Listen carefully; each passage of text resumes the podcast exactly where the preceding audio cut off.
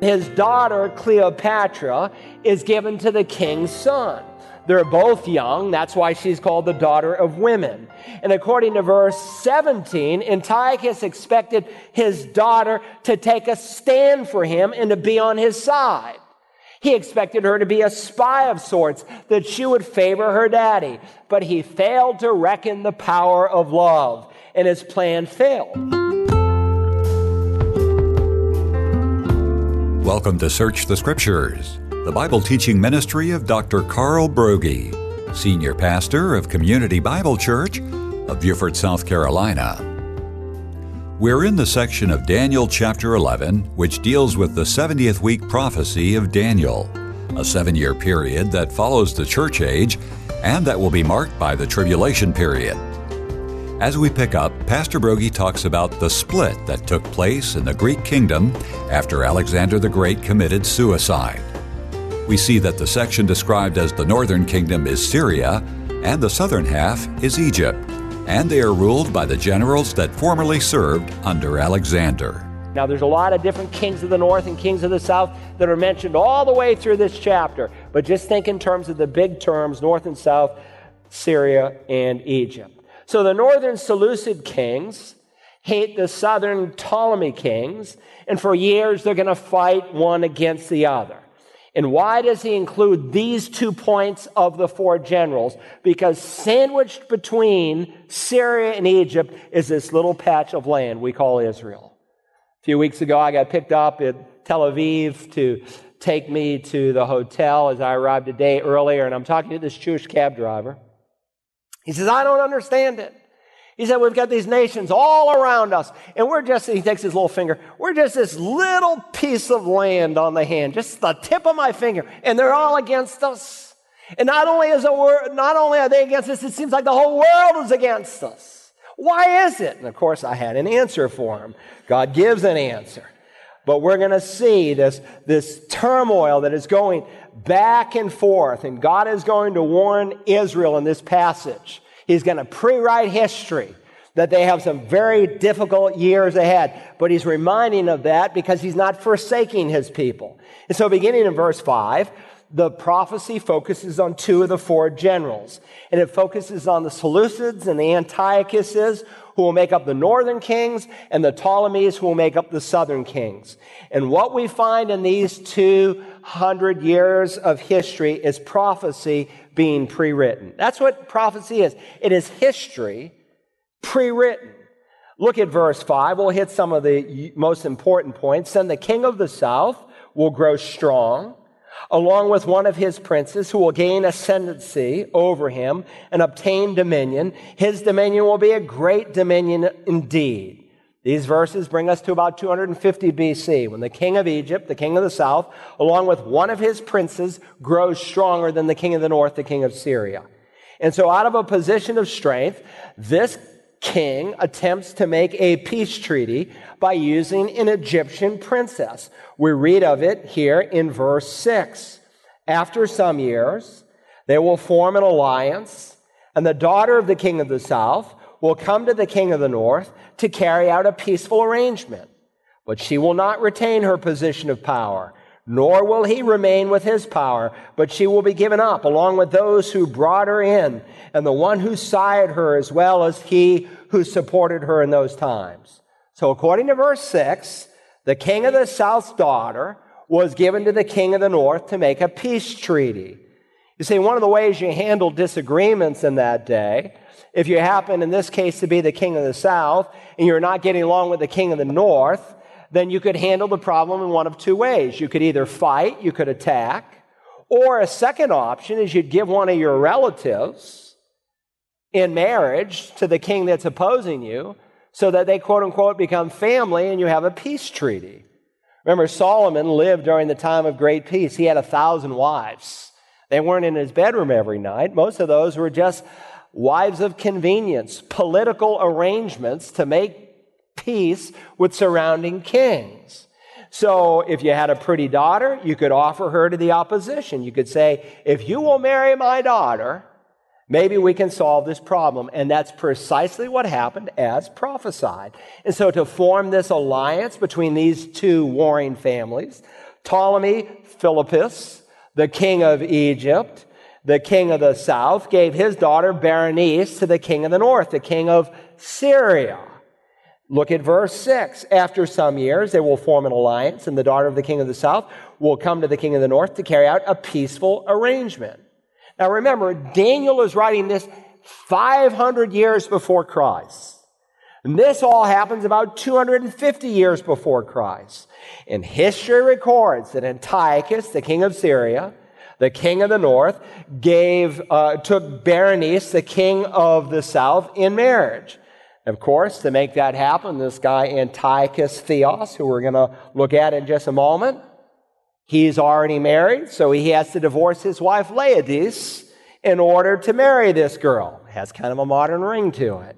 And after two years, this guy Ptolemy Philadelphus, the daddy who gives his daughter Berenice in marriage to this guy Antiochus Theos, he dies. And so Antiochus Theos, then divorces Ptolemy's daughter Berenice, and he goes back to his first wife, Laodice. His first wife, not trusting the fickle behavior of her man, poisons Antiochus Theos, and then he orders the death of Berenice and her son, and she puts her own son on the throne.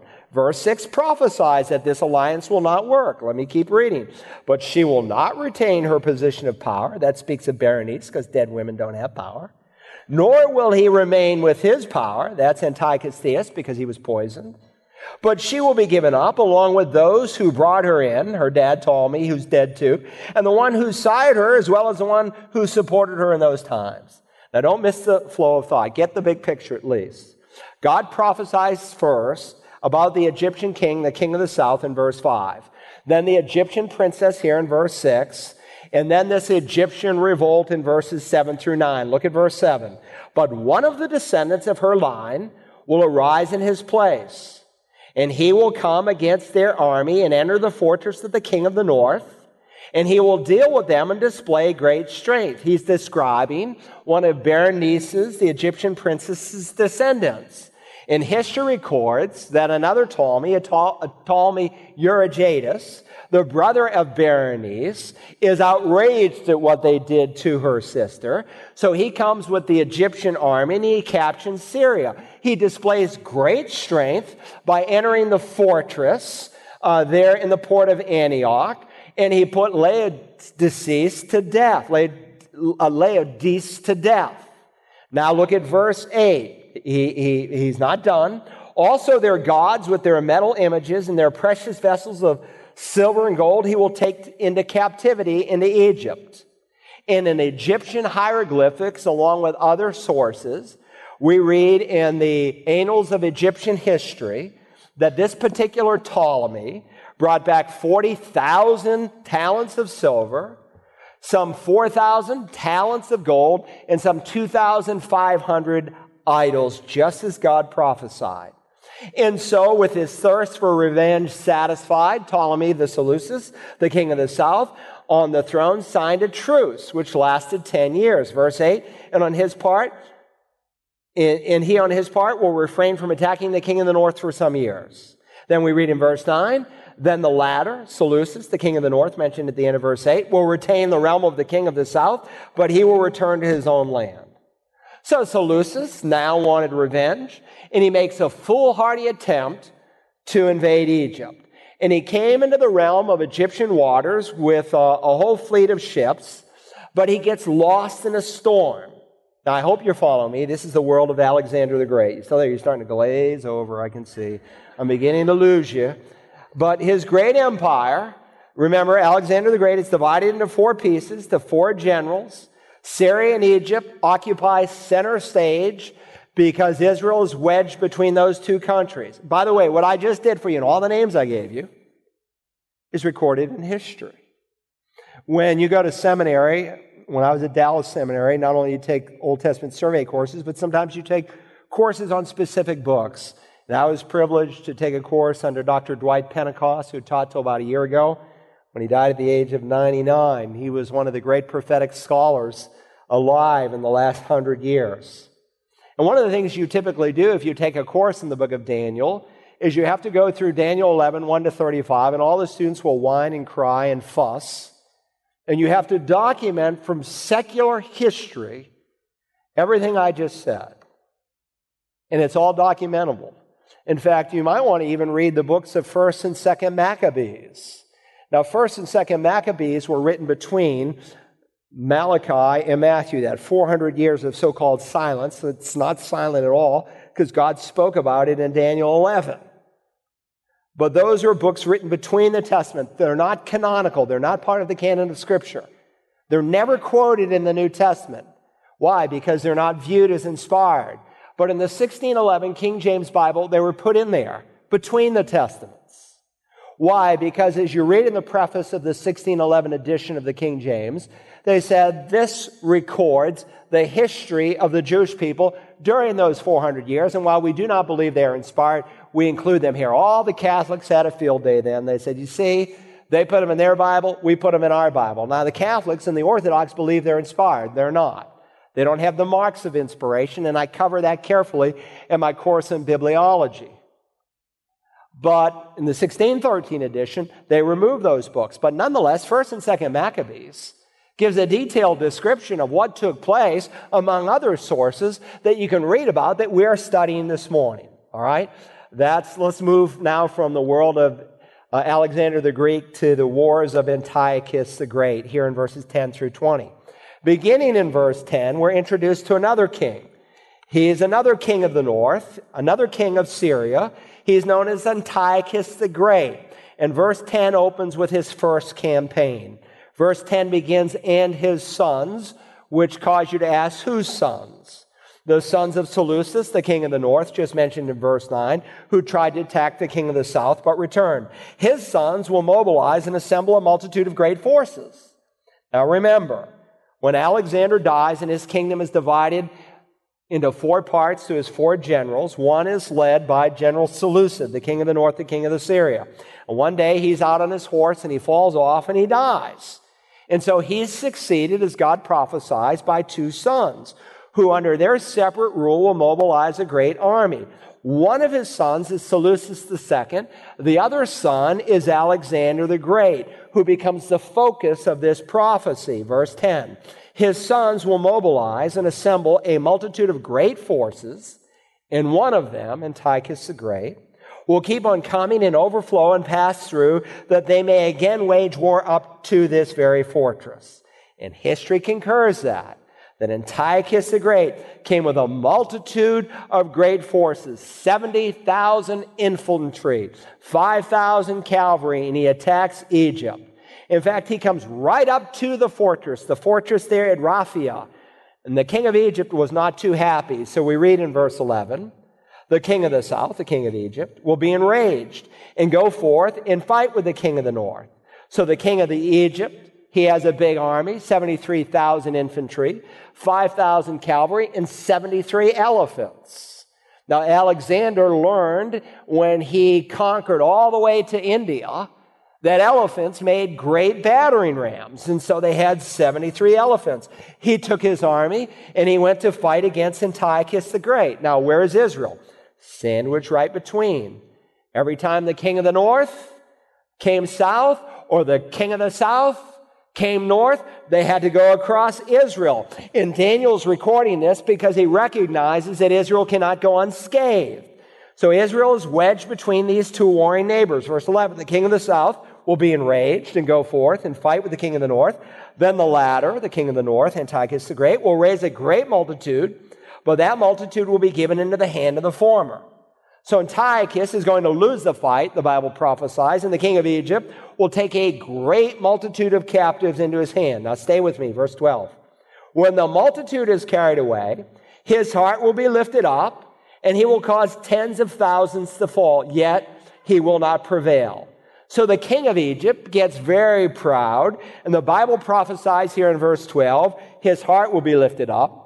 Pride cometh before the fall. And so he marches away with a great multitude. History records he takes 10,000 Syrian prisoners. And before returning to Egypt in his pride, he stops in Jerusalem. The king of the south, that is the king of Egypt, demanded that he go into the most sacred part of the temple there on Mount Moriah called the Holy of Holies. But as he attempts to go into the temple, history records that he struck down to the ground and he could not move and could not speak. Frightened, he leaves, but he goes back brooding, humiliated, and he assumes that the Jewish people exercise some kind of magic on him. So when he gets home, uh, he takes tens of thousands of Jews with him. And he demands, when, he, when he's there in Jerusalem and they paralyze him, so to speak, he said, I can't believe you guys. He's so upset. He's brooding. He takes 10,000 Jews as prisoners. And he gets home and he demands that they worship his God.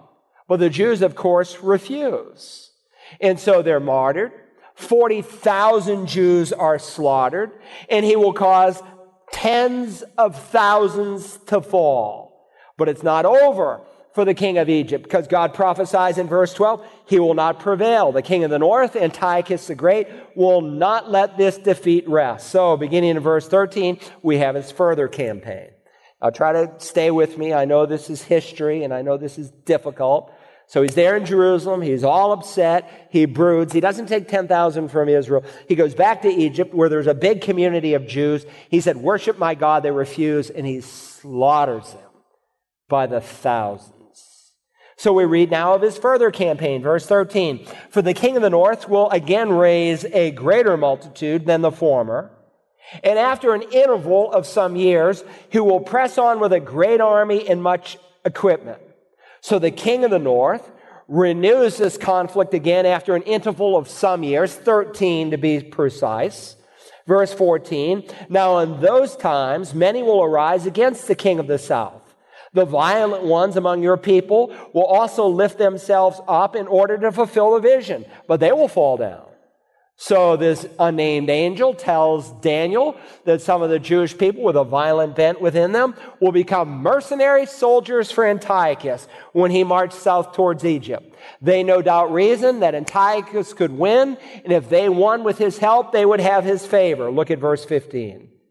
Then the king of the north, that's Antiochus, will come, cast up a sledge ramp, and capture a well fortified city, and the forces of the south will not stand their ground not even their choicest troops, for there will be no strength to make them stand. So Antiochus has a decisive victory over Egypt, but notice what happens to the Jewish people in verse 16. But he who comes against him will do as he pleases, and no one will be able to withstand him. He will also stay for a time in the beautiful land, that's Israel, with destruction in his hand. He brings nothing but destruction in his hand. Verse 17 elaborates. He will set his face to come with the power of his whole kingdom, bringing with him a proposal of peace, which he will put into effect. He will also give him the daughter of women to ruin it, but she will not take a stand for him or be on his side. The daughter of women, my Hebrew Bible literally reads the daughter of femininity which was a Hebristic term used to this day to describe a young Hebrew woman who's not old enough to be married and is under her mother's care and tutelage. He will give him the daughter of women to ruin it, but she will not take a stand for him or be on his side. Now, this is really interesting. Try to follow the vision given here to Daniel. In 195 BC, Antiochus the Great, this text says, comes with the power of his whole kingdom to invade Egypt. But he realized to invade Egypt, he would invite a war with Rome, which is a growing, burgeoning power at this point that Daniel wrote about uh, hundreds of years before that would come into power. And so he came in strength to negotiate, notice, bringing with him a proposal of peace. So he makes a treaty uh, with the Egyptian king, Ptolemy Epiphanes, and his daughter Cleopatra is given to the king's son. They're both young. That's why she's called the daughter of women. And according to verse 17, Antiochus expected his daughter to take a stand for him and to be on his side. He expected her to be a spy of sorts, that she would favor her daddy. But he failed to reckon the power of love, and his plan failed. Hey, uh, ladies, how would you like to be the daughter of a king like that?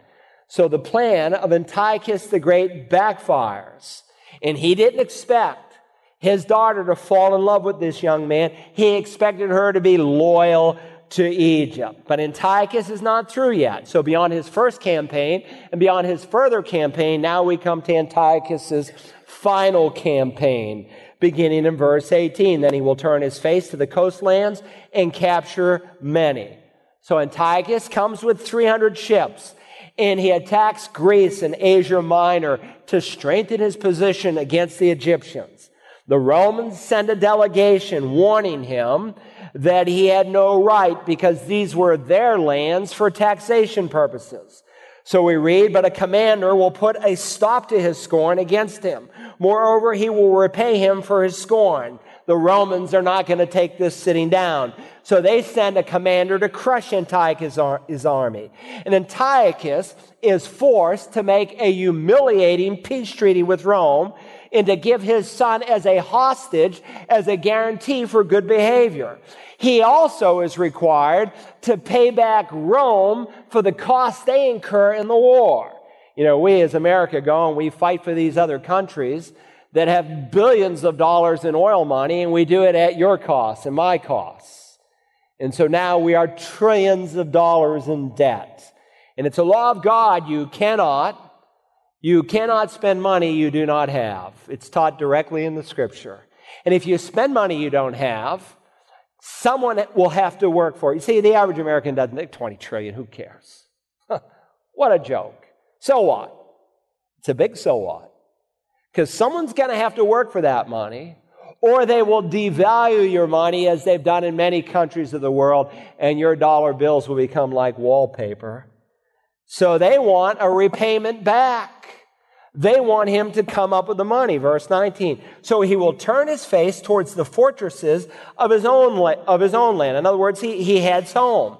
And he goes home to a temple called the Temple of Bel. It's one of the people's most prized temple, and it's filled with millions of dollars of gold and silver. And he decides he's going to plunder it to pay the Roman tax. And the people revolt and they end up killing this guy, but he will stumble and fall and be no more. In addition, verse 20, then in his place one will arise who will send an oppressor through the jewel of his kingdom. Israel is called the jewel of his kingdom. Antiochus is succeeded by his eldest son who will send an oppressor through the jewel of his kingdom. And who is this oppressor? The IRS. The new king has a tax collector and his name is Heliodorus. And Heliodorus comes to get the needed funds. And so this time he comes to Israel, and instead of exacting more money out of the people because he had been squeezing them to death for money, he decides that he's going to go into the Jerusalem temple and steal all the gold and silver that's there. And in the process, he has given a dream telling him not to try. God sometimes speaks even to unbelievers in a dream. Pilate's wife was given a dream that this one was innocent. We've already seen a pagan king in this book have a dream from God. So, with no money in hand, fearful to go into the Holy of Holies, into the whole temple, and to plunder it, fearing the king's wrath, he poisons Antiochus' eldest son, and he dies just as God predicts in verse 20. Then in his place, one will arise will ascend an oppressor through the jewel of the kingdom, yet within a few days he will be shattered, though not in anger nor in battle, just like God said. All right, now, one more. I know I'm losing you fast. You're all glazing over. You don't even know where I am. You're going to forget all these names, but I don't want you to miss the big picture before we're done. There's the wickedness of Antiochus the god. Antiochus Theos. Theos. We get our word theology from it. It's the Greek word for God.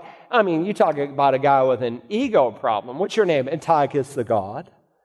Antiochus the God Epiphanes. This king is poisoned and is replaced by Antiochus Epiphanes, another son who is often referred to as the Antichrist of the Old Testament. Why? Because he's a picture we're going to see. He is a foreshadowing of the coming Antichrist. Now, when we come to verse 36 next time, we're not going to be looking at a foreshadowing we are going to be reading a prophecy of the actual Antichrist who will come in the 70th week of Daniel's prophecy. You don't want to miss it. Now, this king, who is a picture of the coming Antichrist, his career divides into five parts. First, let's think about Antiochus Epiphanes' contemptibility. We read in verse 21 In his place, a despicable person, that's Antiochus Epiphanes, Antiochus Theos, will arise on whom the honor of kingship has not been conferred, but he will come in a time of tranquility and seize the kingdom by intrigue. Now comes a new king, and he's described as a despicable person. And indeed he was. He's one of the cruelest kings the Syrians had ever known. He was unscrupulous. He had a savage temper, and he did some of the most despicable evil sins that I dare not even name. Now, the last time we saw Antiochus Epiphanes, he had been taken as a hostage by his, by the Romans to ensure his father's good behavior. Well, Antiochus' uh, daddy was killed uh, for trying to plunder the of, temple of Bel. And so his son Seleucus comes to the throne. And when Seleucus comes to power, he wants to get his brother home. So Seleucus negotiates a deal with the Romans, giving them his own son Demetrius, nice guy, in the place of Antiochus Epiphanes. And as on his way home from Rome, Antiochus Epiphanes learns that his oldest brother Seleucus had been poisoned none other than the tax collector Heliodorus, who now claimed to be the king of Syria. And so Antiochus Epiphanes comes home to claim the throne for himself the throne that rightfully belonged to Demetrius, but he's being held hostage. Look at verse 21. In his place, a despicable person will arise, on whom the honor of kingship has not been conferred, but he will come in a time of tranquility and seize the kingdom by intrigue. And that's how Antiochus Epiphanes comes to power. The honor of kingship that did not belong to him, he comes quietly, he borrows some troops from a neighboring king, and he disposes of Heliodorus. And with no big battle, in a time of tranquility and a time of peace, he steps onto the throne by intrigue. The reason the book of Daniel is so controversial amongst theologians and historians is because of the accuracy of its prophecy. Ironically, some biblical scholars have more difficulty accepting the writings of Daniel than do historians. Next time, we'll continue our look at the fascinating prophecies of Daniel that were part of his fourth dream outlined in chapter 11. To listen again to today's message entitled The People Who Know Their God, use the Search the Scriptures app for smartphones and tablets or visit us online at searchthescriptures.org.